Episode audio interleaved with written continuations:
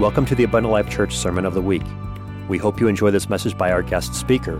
For more information about Abundant Life Church, please visit www.abundantlifechurch.org. Deuteronomy chapter 28.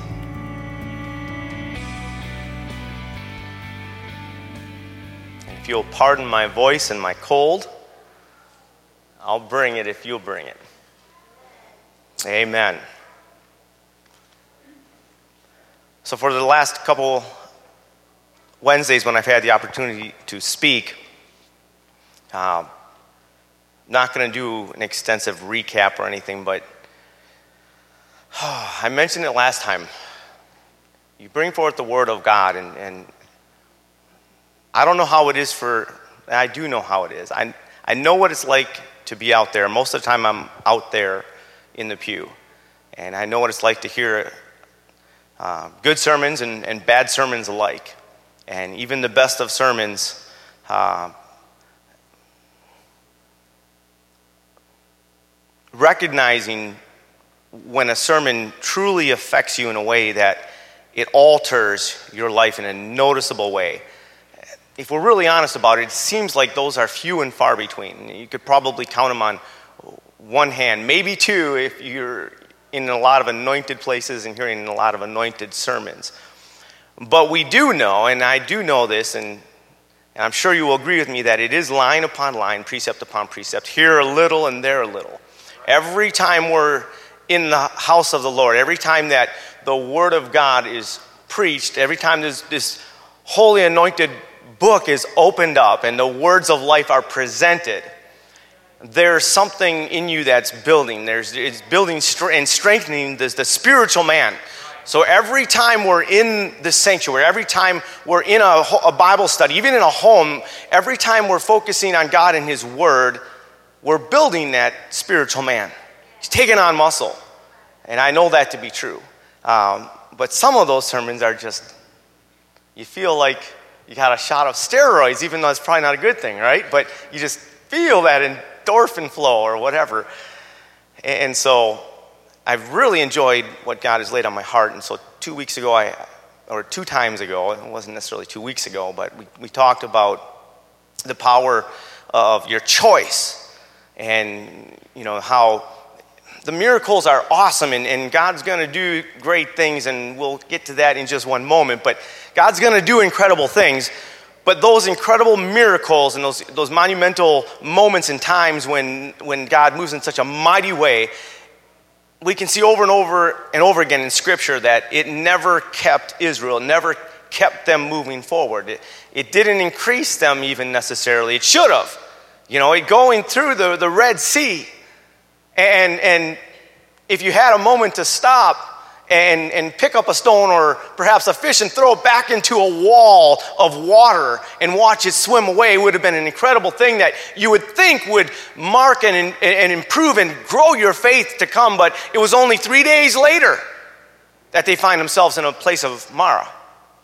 And so the power of choice, making that choice, and, we talked about it. And we went where Joshua said, Choose you this day whom you will serve. Make the choice and stand by it, live by it. Not every day you're going to want to get up and pray. Not every day you're going to want to get up and read your Bible. There's going to be some times you might not want to be here for prayer or for church, but you know what? You make the choice and you do it.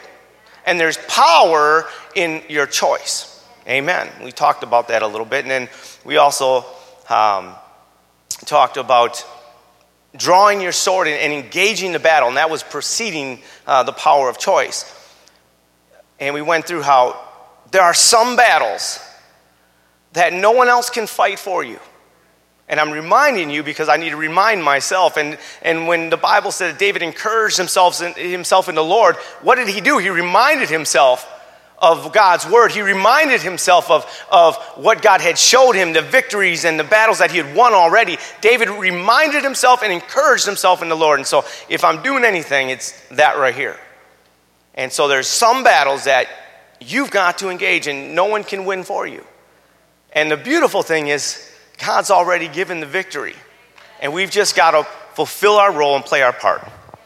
And so, I'm not really wrapping this up, but I just, God laid this little bit on my heart. And so when I say this in my pre sermon word, uh, Deuteronomy chapter, chapter 28. It starts out verse 1 through 14, and it, it's the blessings for obedience. And, and it's just powerful. It, it could go on and on forever, but really, what's said in these 14 verses, it, it is enough. And if you faithfully obey the, the voice of the Lord your God, being careful to do his commandments that I command you today, the Lord your God will set you, the Lord your God will set you high above all the nations of the earth, and all the blessings shall come upon you and overtake you. Not, not just blessings coming upon you, but can you imagine to be overtaken by God's blessings because of faithful obedience the voice of God, right? If you obey the voice of the Lord your God, blessed shall you be in the city and blessed shall you be in the field. Blessed shall, um, shall be the fruit of your womb and the fruit of the ground and the fruit of your cattle and the increase of your herds and of your flock. Blessed shall be your basket and your kneading bowl. Blessed shall be you, uh, you be when you come in, and blessed you will be when you go out. And it goes on and on and on for 14 verses on the blessing of obedience. And, for you and I, we know what this is. It's, it's not just obedience, but it's, it's progressing in covenant relationship with God. Because that's what it's all about. We don't do things so that God does or doesn't. We don't serve God. Oh, God, help us. Please don't let it be that we serve God so we don't go to hell. Or, you know what? I, know what's coming because, yeah, there was only 14 verses that are powerful of the blessing, but next is going to come the curse. We're not worried about staying away from the curse. God's drawing us closer to Him. And if we're, if, we're, if we're accepting that call and we're drawing closer to Him, when we're taking on that spiritual muscle, when we're increasing in awareness of God, as we're spending time in prayer, going deeper in prayer, becoming more powerful in prayer, becoming even more comfortable in prayer, God's drawing us closer in the process and we're being obedient to it. It's covenant relationship. It's what He has for all of us. I was thinking about it today.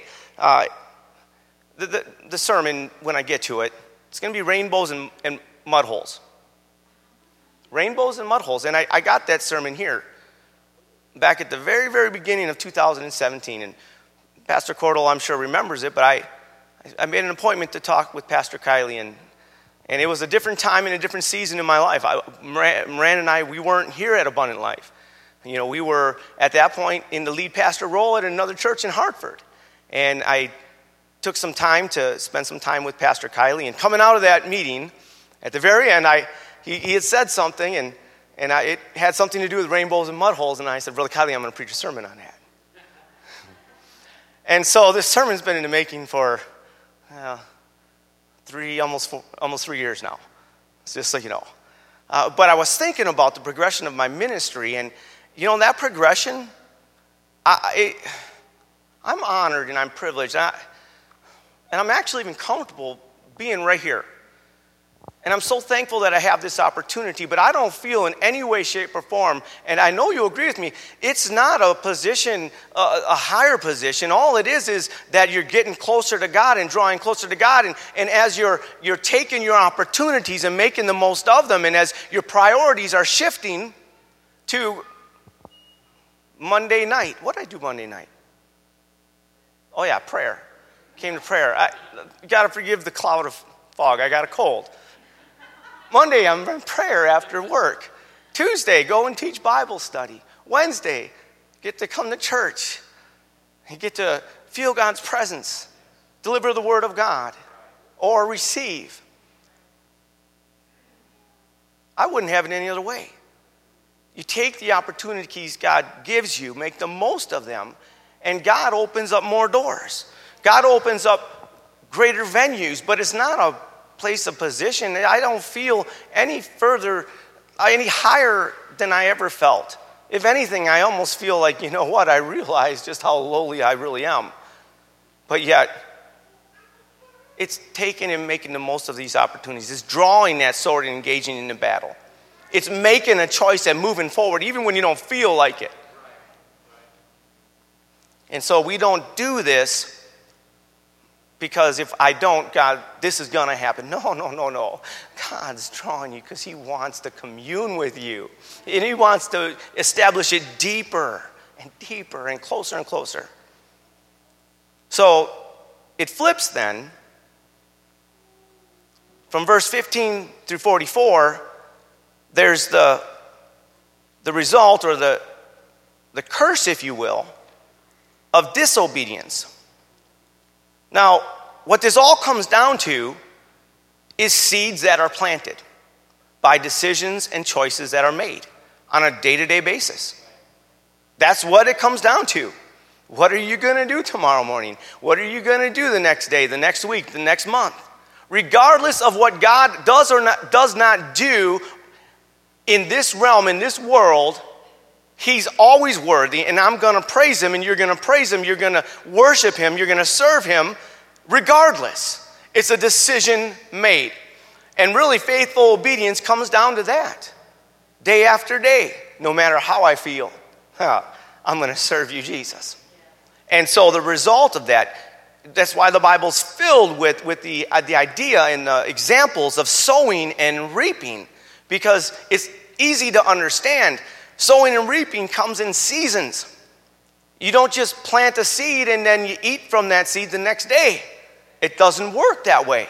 You got to plant some seeds and then you've got to wait some time, perhaps till some soil and work the soil a little bit. You got to water it sometimes. But it comes in seasons and in due time, be not deceived, God is not mocked. Whatsoever a man soweth, that shall he also reap.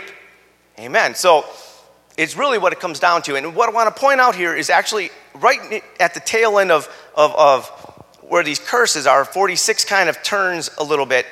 Verse 45, I'm sorry. So we're going to look at 45, 48, and 68.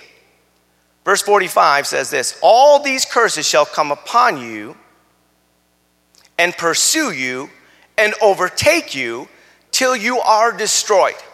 So the result of disobedience to God is and, and it's totally the opposite. God was saying, if you honor me, if you serve me faithfully, these blessings are going to overtake you. If you choose to be in disobedience to my laws, my precepts, my concepts, who I am, what I am, what I expect of you, the way I created you, your original design, then it's inevitable. These curses will overtake you. It's immutable, it's, it's unchangeable, it will happen. Verse 48 Therefore, you shall serve your enemies, whom the Lord will send against you, in hunger and thirst, in nakedness and lacking everything, and he will put a yoke of iron on your neck until he has destroyed you.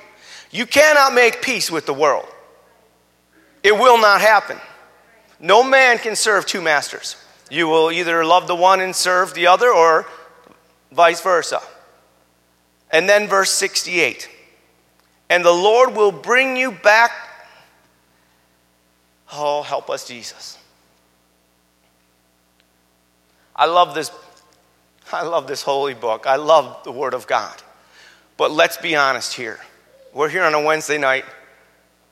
These are the warriors, right? I'm okay saying that. Is that all right? We're talking to the, the, the, the grit right here. We know this, this book, it's filled with some pretty tough, tough things. Not all of it's easy to take. There, there's some serious, uh, hard, hard expectations God does put on us. We've talked about the unworthy servant before. It's a brutal thing. Go work all day, spend all your energy, and then come home and, oh, don't feed yourself yet. Get yourself cleaned up and you serve the master. That's us on a Wednesday night. Haven't had time to really do much other than to grab maybe a little bit of a snack and then you're back to church. And, and you know, that's, that's the unjust servant. But at the end of it all, what did the scripture say?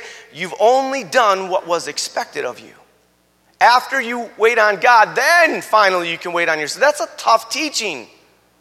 Honestly, it's a tough teaching. It's not your best life right now type of teaching. And this is one of those harsh realization scriptures right here. I probably didn't say that very well, but and the Lord will bring you back to in ships to Egypt. Egypt is where God brought us out of. Egypt represents bondage, a life in sin. No matter how deep we may, it may have been for some of us, maybe deeper than others, regardless, Egypt is what God brought us out of. We know this, but He'll bring you, the disobedience will bring you back in ships to Egypt, a journey that I promised you should never make again. It was never God's intention, it never is God's intention for anyone to ever end up back enslaved in Egypt. And there you shall offer yourselves for sale. This is brutal. Really listen to what God's showing us. At the end of it all, at the very last moment that you have resisted grace to the very end of your opportunity, ah, you will offer yourself for sale to your enemies as males and male and female slaves, but there will be no buyer. You realize what this is saying? When, when the disobedient heart has listened, listened to the, the, the, the lies eh, eh, of, of, of the adversary and of the world and, and bought into the facade of all that that is, at the end of it all, Egypt doesn't even want them. At the end of it all, the God of this world doesn't even want them. That is brutal. Anyone, oh God, anyone who would ever say, anyone who's ever been part of the body of Christ, who, who would say, I don't want to be a part of that, anyone who would badmouth what this is and what God has given us and how God has blessed us, anyone who would ever really think and buy into that lie and find themselves out there there's going to be a moment in time when they realize I'm not even wanted by what I've been enslaved to the whole time. That's brutal. And so from there, you have to parallel this with Second Chronicles chapter 36.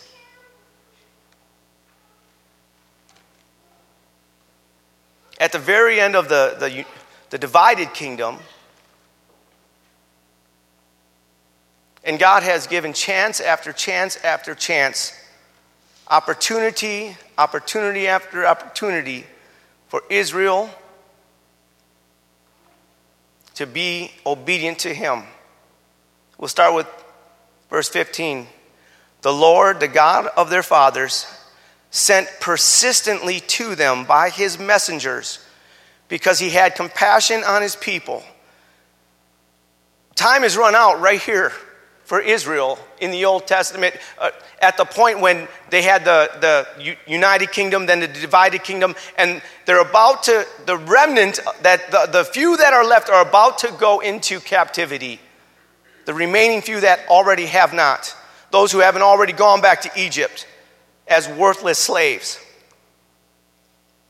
God had compassion on his people and on his dwelling place. Verse 16, but but they kept mocking the messengers of God, despising his words, and scoffing at his prophets until the wrath of the Lord rose against this people, until there was no remedy. It sounds hopeless right here, but I got a word for you. If there's even a breath of life, it's a war still worth fighting. Until there was absolutely no remedy, God's hand was outstretched still. This isn't the main sermon, but I know there's someone that needs to hear this tonight. God laid this heavy on my heart. Set it all aside. Don't look at what you see in the natural. It's not hopeless. There is still breath. Grace is still before, behind, and God's hand is still on top. That's the way that, that the Psalms describes grace. It don't run out. You can't get away from it. You can't outrun it. You can't hide it from it. You can only resist it to your dying breath. But if the breath is still there, it is worth warring for. If there's still breath, whatever that situation may be, whatever the need may be, if there's still breath of life, it's worth going to battle on our knees for. It's worth fighting for and warring for in the spiritual. Oh, laying our petition down before God. He hears, He knows, and He's reaching. Oh. All right. Our opening text. Hmm. Get that chuckle, makes me want to say a little bit more. Draw that sword and make the decision and stick to it. It's still worth it. It's still worth fighting for. Amen. All right, so Genesis chapter 9.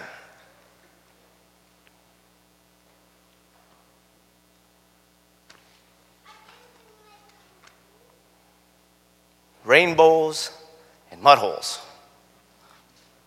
Genesis chapter 9, starting with verse 13.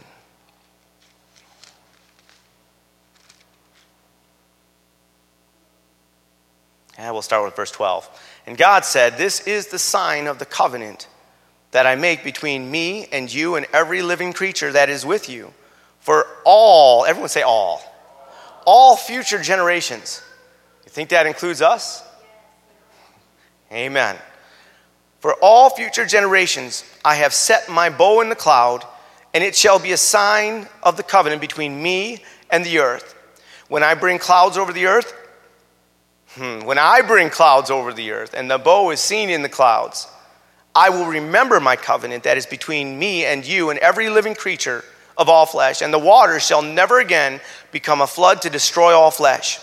When the bow is in the clouds, I will set it and remember the everlasting covenant between God and every living creature of all flesh that is in the earth. Can I just say, God, it, his portion of the covenant is set in stone, it is absolute. So when we faithfully obey and walk in faith and in covenant relationship with God, the only variance is our choice and are engaging in it. His does not change. And if we'll cling to it, hmm, that covenant will never be broken. Amen. So it was probably somewhere around 2016 that, that I heard this precept. It's not originally with me, this idea, this idea. And, and it, it was with Noah. And I can only imagine, I, I, I didn't grow up with a television in my house, and I think it helped me to have an incredible imagination. I don't think it's always served me well, but sometimes it does. And so uh, I, I just visualized things, and, and, and I didn't have to go down to the Ark Encounter to, to really get a good glimpse of the Ark. I mean, that was pretty cool. It was awesome. I'm glad I was able to do it. But I, I, I always thought about what it must like, be like to live in a confined space with two to seven pairs of every single kind of animal in, in the earth, pretty much. And for a year's time, I think even as a child, I pondered how nasty and difficult that must have really been. Uh, there's no, the reality of what they had to do on that ark. It wasn't a cruise. The animals didn't feed themselves, they were working the whole time. And then you think about it, it, the Bible doesn't describe a whole lot of extra windows. I think the one it described is way at the top. There were animals all over the place, and they leave remnants and evidence of where they've been. We'll call it scat. It had to have been a nasty, smelly place to be. I, anyone got a dog or an animal? It don't take long for my dog to start smelling. Maybe they had to bathe them. I don't know. But either way, it would have been a nasty place to be. And I'm certain that at the end of that year's time, they were more than ready to get off of that ark. Along with the reality of that, we read in the New Testament that, I believe it was in the book of Peter, that Noah was a preacher of righteousness. He preached the entire time he was building that ark. The earth was, there was, it was quite populated. I personally believe that ark was big enough to save more people. God isn't a respecter of persons. And can you imagine for somewheres up to 100, 120 years, whatever it took to build that ark, to preach and have zero converts? And can you imagine what it would be like to be in that ark when God has shut the door and you've invested your 100 plus years into this mission? The door's now closed, the rain's coming down. Bible doesn't describe it. But if I was on the outside and the waters are rising up, I know where I'm going. I'm going to the boat. Not because I believed, but because I'm in fear now. Can you imagine what it must have sounded like on the inside of that ark as the waters are rising and Noah is powerless to do anything to help? Think of desperate moments in your life. Being on the outside of that ark, what would you and I have tried to do to get into that ark? We would have been scratching, clawing, beating. Well, they're not hearing us. We're going to have to beat a little louder. You're going to be grabbing boulders and doing whatever you can to beat against that ark. Can you imagine the echoes that were reverberating through that ark as Moses and Moses, Noah and his family are powerless to help people they perhaps even know. And so when we read that Noah becomes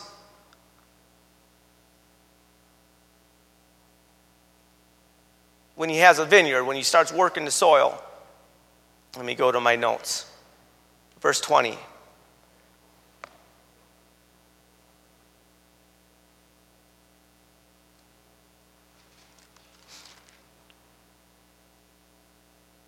Noah began to be a man of the soil and planted a vineyard.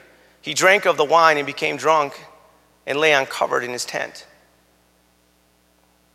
I heard it spoken somewhere around 2016. Could it have been that he actually got intoxicated on purpose? I had never thought about it that way. I heard that here. Could it have been that that Noah had some heart issues afterwards? Could it have been that he had some regrets? Could it have been that he pondered and thought, what could I have done differently? What could I have spoken? Could I have used better words? Could I have spent a little less time building and perhaps a little bit more time reaching? We don't know. And I'm not preaching it as doctrine, but it very well could have been. Hmm. That Noah was distracted with the feelings he was feeling here? Could it have been that he was noticing the mud hole more than the rainbow? Now, I'm going to leave it right there, and that's all right because I'm just trying to establish, and I don't have all night. Although I would go all night, and I think you know that.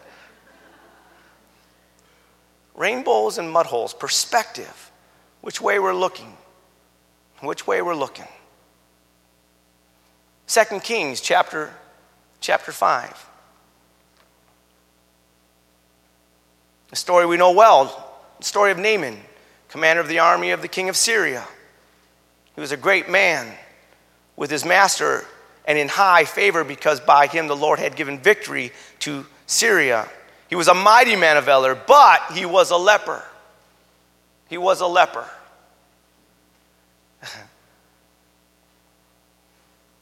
Somehow, you keep reading, and, and Naaman, he would go and he would raid Israel. And in one of those raids, he brings back a little slave girl from Samaria. And it's that same little girl that says, Hey, Naaman, I know where you can get fixed. I know where you can get healed. And, and, and I'm not going to speak much about her other than to say, you know what? I think she saw rainbows when she could have been seeing mud holes. If anyone had a reason to keep her mouth shut, it would have been her. Hmm. But as the story goes, we know Naaman comes to Elisha's house. Elisha doesn't even come and meet him. Gehazi comes out, gives him the word. Well, here, go dip in the Jordan River seven times and, and you'll be clean. Naaman gets all upset.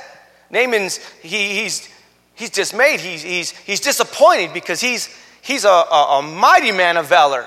And if anything, anyone in Israel should have given him high honor. I, would imagine that Israel would know who he was, or would at the very least be afraid of the Syrians. They're totally in submission to him at this point in time. And so he's disappointed. He's perhaps his pride is hurt. Perhaps his ego is a little wounded. And are not the, the rivers where I come from much cleaner than this Jordan River? All he was seeing was a mud hole.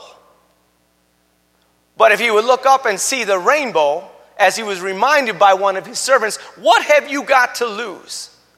Who cares if all you're seeing is mud? Huh. It may just be. And when his perception changed and he dipped in the river seven times, comes up and his skin is as clean and as soft as that of a baby because of perception. Which way you're looking. I don't want to step in that. That doesn't look good. That doesn't look clean. Huh, but your promise, there's a rainbow. Perception, which way we're looking. Look through the cloud. Naaman was looking through a cloud of doubt. Naaman could see nothing more than a mud hole. Looking back, the promise, the promise of the bow was after the hole. it may be that you have to step through some mud holes. It may be that you have to go through some things you don't want to go through. Maybe a little bit of trial, maybe a little bit of tribulation, maybe something that isn't comfortable. I, don't like to walk around in wet shoes and wet socks, it's uncomfortable. You step in mud holes, you get wet. But it may just be that a little bit of discomfort. Ah, okay, come on. Anyone felt uncomfortable lately? Or is it just me that on a day to day basis I feel uncomfortable in this world? It's all right. Sometimes you got to step through the mud hole, and it might take a little bit looking down, but I'm here to remind you look up because the promise is before you. Perception, which way we're looking, how we're looking at this. Here, let, let's, let's, let's get it a little bit more graphic if we could. Let's go to Matthew chapter 10. Matthew chapter 10, verse 30, 34. We're on our way there. We're going to stop here just for a second. As I mentioned earlier, harsh teachings in the Word of God. Here's one of them. This is Jesus. Do not think that I have come to bring peace on the, to the earth. I have not come to bring peace, but a sword. For I have come to set man against his father, and a daughter against her mother, and the daughter in law against her mother in law. And a person's enemies will be those of his own household.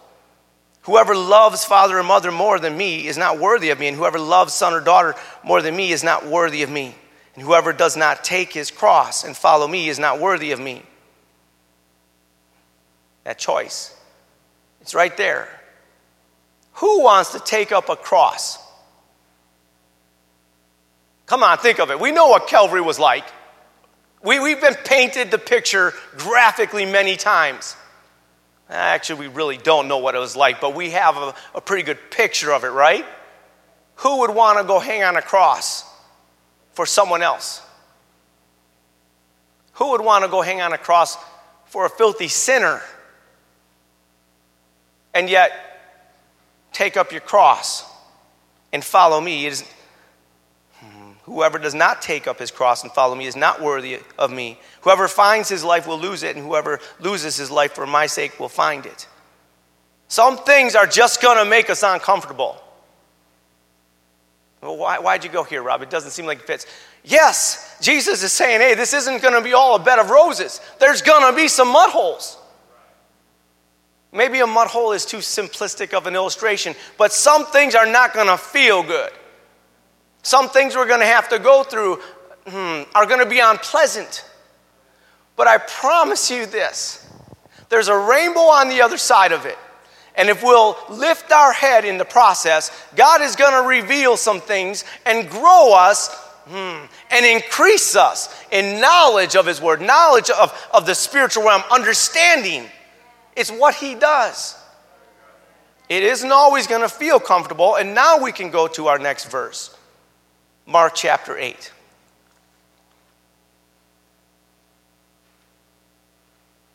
In verse 22.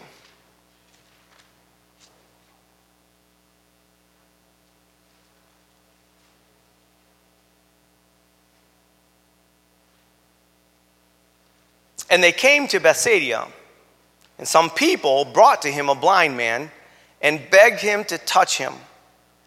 And he took the blind man by the hand and led him out of the village. I used to wonder why, and then I read a little further. And when he had spit on his eyes,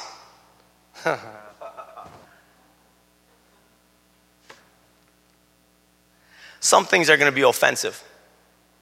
And I had to go back to my notes for that. Some things are going to be offensive. Can you imagine? my blind man. And I, I got some good ones. Can you imagine? You're blind, or you're just one of the persons who's watching from a distance. You bring someone to Jesus and he spits on them. That is offensive, is it not?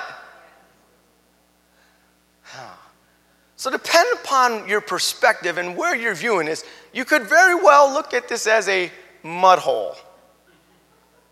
Hmm. More than what you're thinking, even. But with the right perspective, there may need to be a mud hole, but there's a rainbow on the other side. There's a promise and a covenant that's right there. And if we don't keep our head down here, I like how it said that, that, that Noah became a, a tiller of the soil or a worker of the soil. Soil, all that is always right down here. Natural realm. Can't look past into the spiritual realm with any spiritual insight because guess what? All I'm seeing is a mud hole.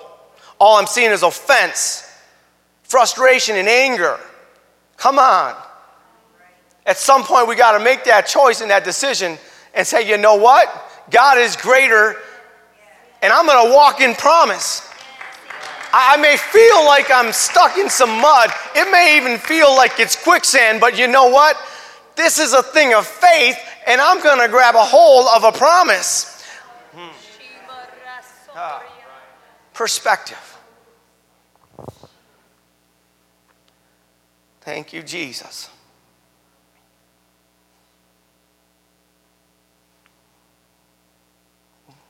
We didn't read through 37, we will.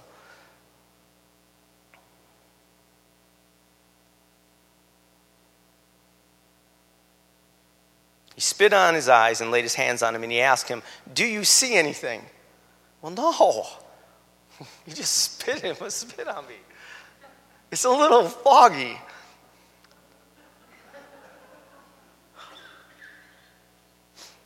I see people, but they look like trees walking.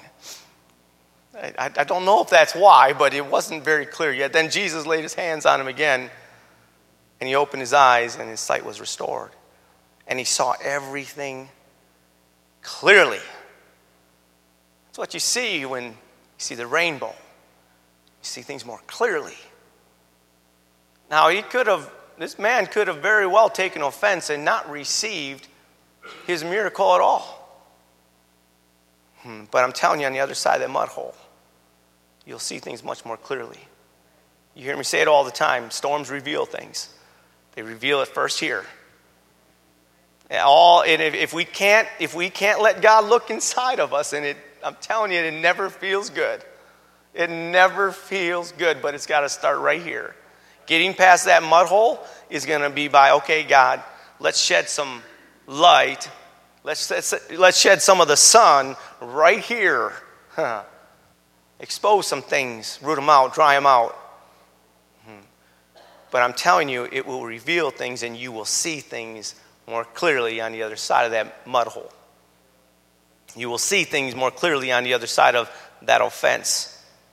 Amen. All right, so next verse. We'll look at John chapter 9, and you might want to put a finger here because we'll come back to Mark as we near wrapping up here. But John chapter 9.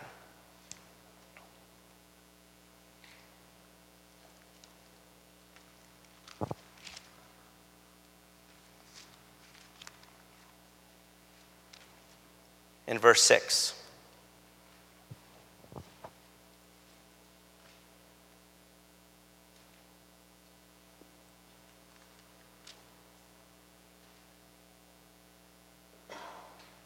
So you have the parallel account. It's the same, it's the same happening, but you get a little bit more detail here. Having said these things, he spit on the ground and made mud with the saliva. Then he anointed the man's eyes with the mud. Pretty sure it's the same account. And if it is, and he spit on him, and he spits on the ground, makes a little mud hole, takes some mud on top of that spit, rubs it in his eyes, just to make the point of how offensive. Sometimes it's going to need to be that we go through a little bit of offense. Does not the word say that offenses must come? But I'm telling you, lift your eyes up. Don't just stop with your eyes, lift your head up. Don't just stop with your head, lift your hands up. And go ahead and you just praise God for that rainbow. You praise God for that promise because it's right there.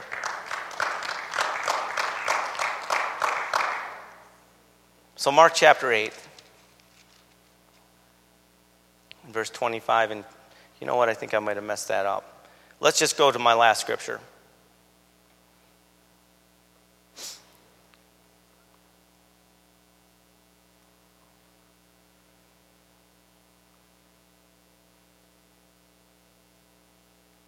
First Chronicles.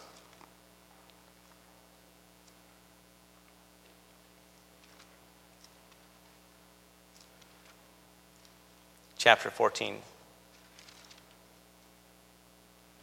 And we'll wrap this up looking at the spiritual side. I mentioned this at prayer on, on Monday night. I'm going to mention it again.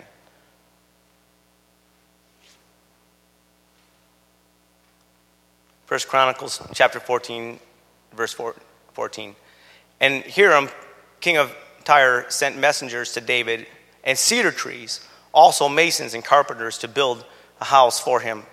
Isn't that wonderful? I'm waiting for, I'm waiting for that. I'm waiting for God to send the carpenters, the materials. I need a new shed slash garage. And perhaps when that happens, I will think I arrived. And David knew, I believe the King James Version says, and David perceived. Am I right?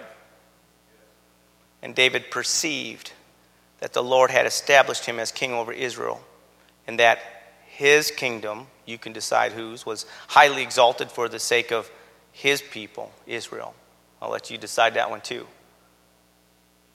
It's the Bible, so we just kind of assume that it's a, it's a good thing, it's a positive thing, that David, David's, uh, uh, that the, the fact has caught up with David's faith. But I have a little problem, and that's that chapter 13 preceded chapter 14. And David is a spiritual man. And it's in chapter 13 that we see David. Uh, matter of fact, I'll, we'll read it in verse, verse 1. David consulted with the commanders of thousands and of hundreds, with every, every leader. And said, David said unto all the assembly of Israel, If it seem good to you, and from the Lord our God, let us send abroad to our brothers who remain in all the land of Israel, as well as to the priests and the Levites in the cities that have pasture lands, that they may be gathered to us. And let us bring again the ark of our God to us. For we did not seek it in the days of Saul. all the assembly agreed to do so, for the thing was right in the eyes of all the people. The thing was right. It was the glory of God. It represented the presence of God for Israel. And so David just wants to bring the presence of God a little closer to home. There's nothing more right than that. Right? Covenant relationship. It, it, it was the ark of the covenant. And David felt drawn to covenant and he wanted to be that have that covenant more intimate in his life. That's noble. That's what we all want. It's what we desire. It's what God wants. And yet we know the story. They're not transporting it right. Perhaps it's, it's perhaps maybe even the verses we read might have led a little bit into it, shed a little bit of light. It didn't seem like the Levites were the first ones that he consulted. Perhaps they should have been. They bring it back on a cart. The cart starts to tip over when it hits a rock. I believe it was Uzzah lifts up his hand. God smites him dead. And what does it say? David was angry. But can you imagine once again, all you're trying to do is get closer to God. And in the process, it costs someone their life. Not only that, I, I didn't look into who he was exactly, but if he was right there up front and center, my guess is it was probably someone close to David if all of Israel is part of this and excited about this, he's up front and center. Perhaps David was really upset that it cost someone near and dear to him their life. Let's put ourselves in, in, in that place. God, why is it that my loved one, huh? Why is it, God, that I've lost this or that I've lost that? Come on, if we're real, we've all got these questions. Ah, I've got mine. God, why haven't you broken forth here or there? We've all, we all go through mud holes in these times of trial and times of tribulation and times of questioning. Where are you, God? Why haven't you yet? Why has this happened or that not happened? David's pretty disgruntled. He's angry. And so when I read the scripture, because I'm not very good at systematic reading. I'm taking it all in and I'm, I'm visualizing it. And when I'm reading 14, I'm remembering what happened in 13. And I'm remembering David was disgruntled, and now David, at this point, in the natural realm, his kingdom's starting to be built up and come, coming together, and he perceives that he's arrived. And what do we see in the very next verse? Verse 3 the most spiritual thing David could possibly do. And David took more wives in Jerusalem. No, it's not spiritual, I get that. It was quite the contrary. God never intended for that. And I mentioned it on Monday, and I do believe it. Hmm. Why is it, and let's just be real when we feel like hmm, we can't do something about this, hmm, we go and we reach for that. That's not always a good thing. I don't need to fill in the blanks, but when things aren't going right, it becomes so much more appealing to reach for what's wrong.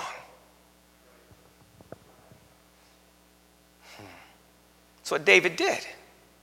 And he set a pattern that what he did, if we say he did it in moderation, we could definitely say Solomon followed that pattern in excess.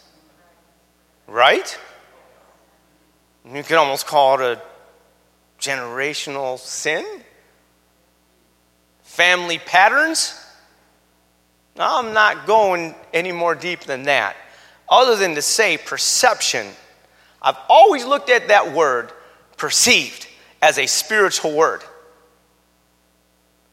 And even when I think of spiritual things, well, I perceived in the spirit, it just works. But David perceived in the wrong way. Why? Because David was seeing a mud hole rather than the rainbow. And our perception is so important. Look past the offense of the mud hole, and there will be a bow of promise. Lift up your head, your arms, and your voice. Look up. Perception. Oh, there may be mud holes, but there's always that rainbow. It's a never ending covenant and promise that God has given all of us. Amen. Let's stand.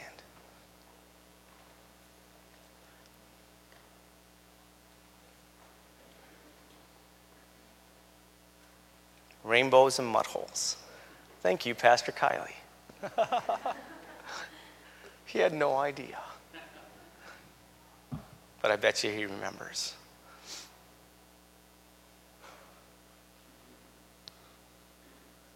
It's true. It's the Word of God. It's a principle of the Word of God. You could even say it adds up to kingdom culture. It defines who and what we are. Hmm the words, God's word. Thank you, Jesus. Lord, we thank you for this evening that you bless us with, this time that we've had together, time of worship and time of your word. God, I'm thankful for everything that you've set in motion, everything you're doing. I'm thankful that your hand is upon all of it, God. I'm thankful, Lord, for everything that you set before us, even the good, the bad, and the ugly, Jesus. I know it. I, we've been around long enough, God. We've come through enough, Jesus enough of the mud holes to realize that your increase, Lord, is on, on the other side of it. We're going to go ahead and we're going to make our way through it. But Lord, let somebody be encouraged tonight. We can go ahead and we can decide once again, Jesus. Thank you for listening to this Abundant Life Church podcast. We pray it has strengthened your relationship with God and will continue to be a light unto your pathway to heaven. If you have any questions or comments regarding this podcast, please telephone our ministerial team at 262 965 5177 or email us at info at abundantlifechurch.org.